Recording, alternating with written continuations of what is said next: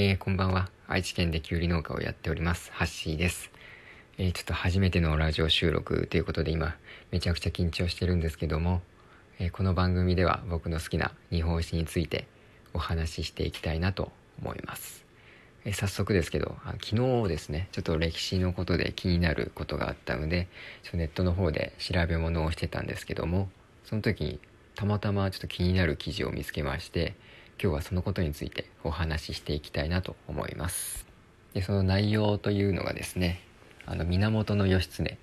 あの牛若丸と弁慶で有名な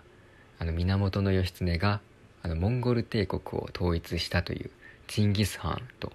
同一人物という逸話がありまして、はい、これちょっとめちゃめちゃ面白くないですか？僕これちょっと面白かったんでちょっと調べてみたんですけどもはい。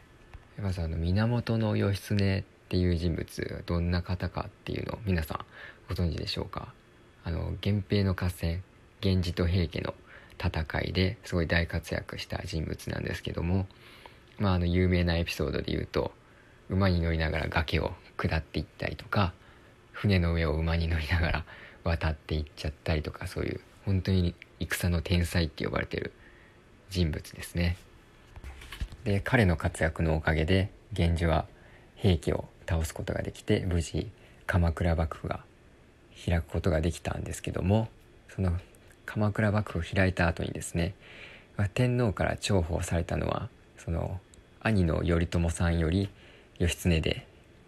でそれを嫉妬してしまった頼朝お兄ちゃんが、まあ、義経をもう撃ってしまおうってなっちゃったわけなんですよ。で義経はもう命からがらもうずっと逃げて逃げて東北の方まで行ったんですけども最終的にはもうダメで自害してしまったっていうのが歴史の教科書でも習ったと思うんですけども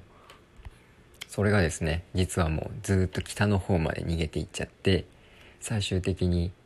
モンゴルの方までたどり着いてしまったっていうエピソードがあるわけなんですよ。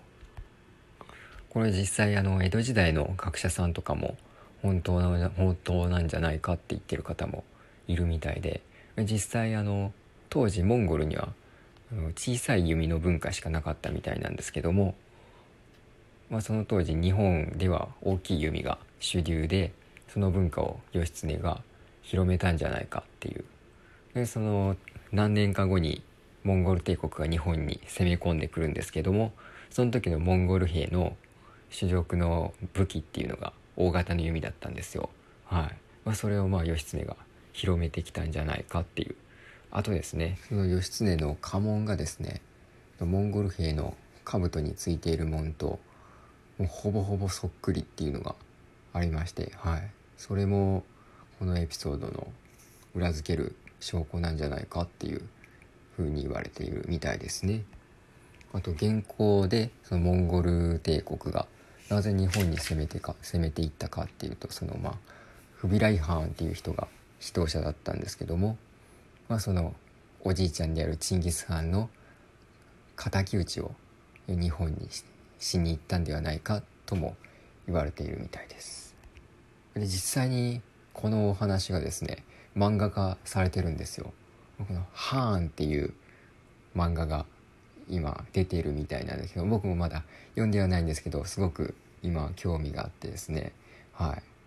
これちょっと面白いなって思うんで僕もまた読んでみたいなと思います。はい、でこういうこういったね歴史上の人物の逸話っていうのが結構他にもいろいろあるんでまたこれから今後出していきたいなと思っております。今日はこれで終わりにさせていただきます。ありがとうございました。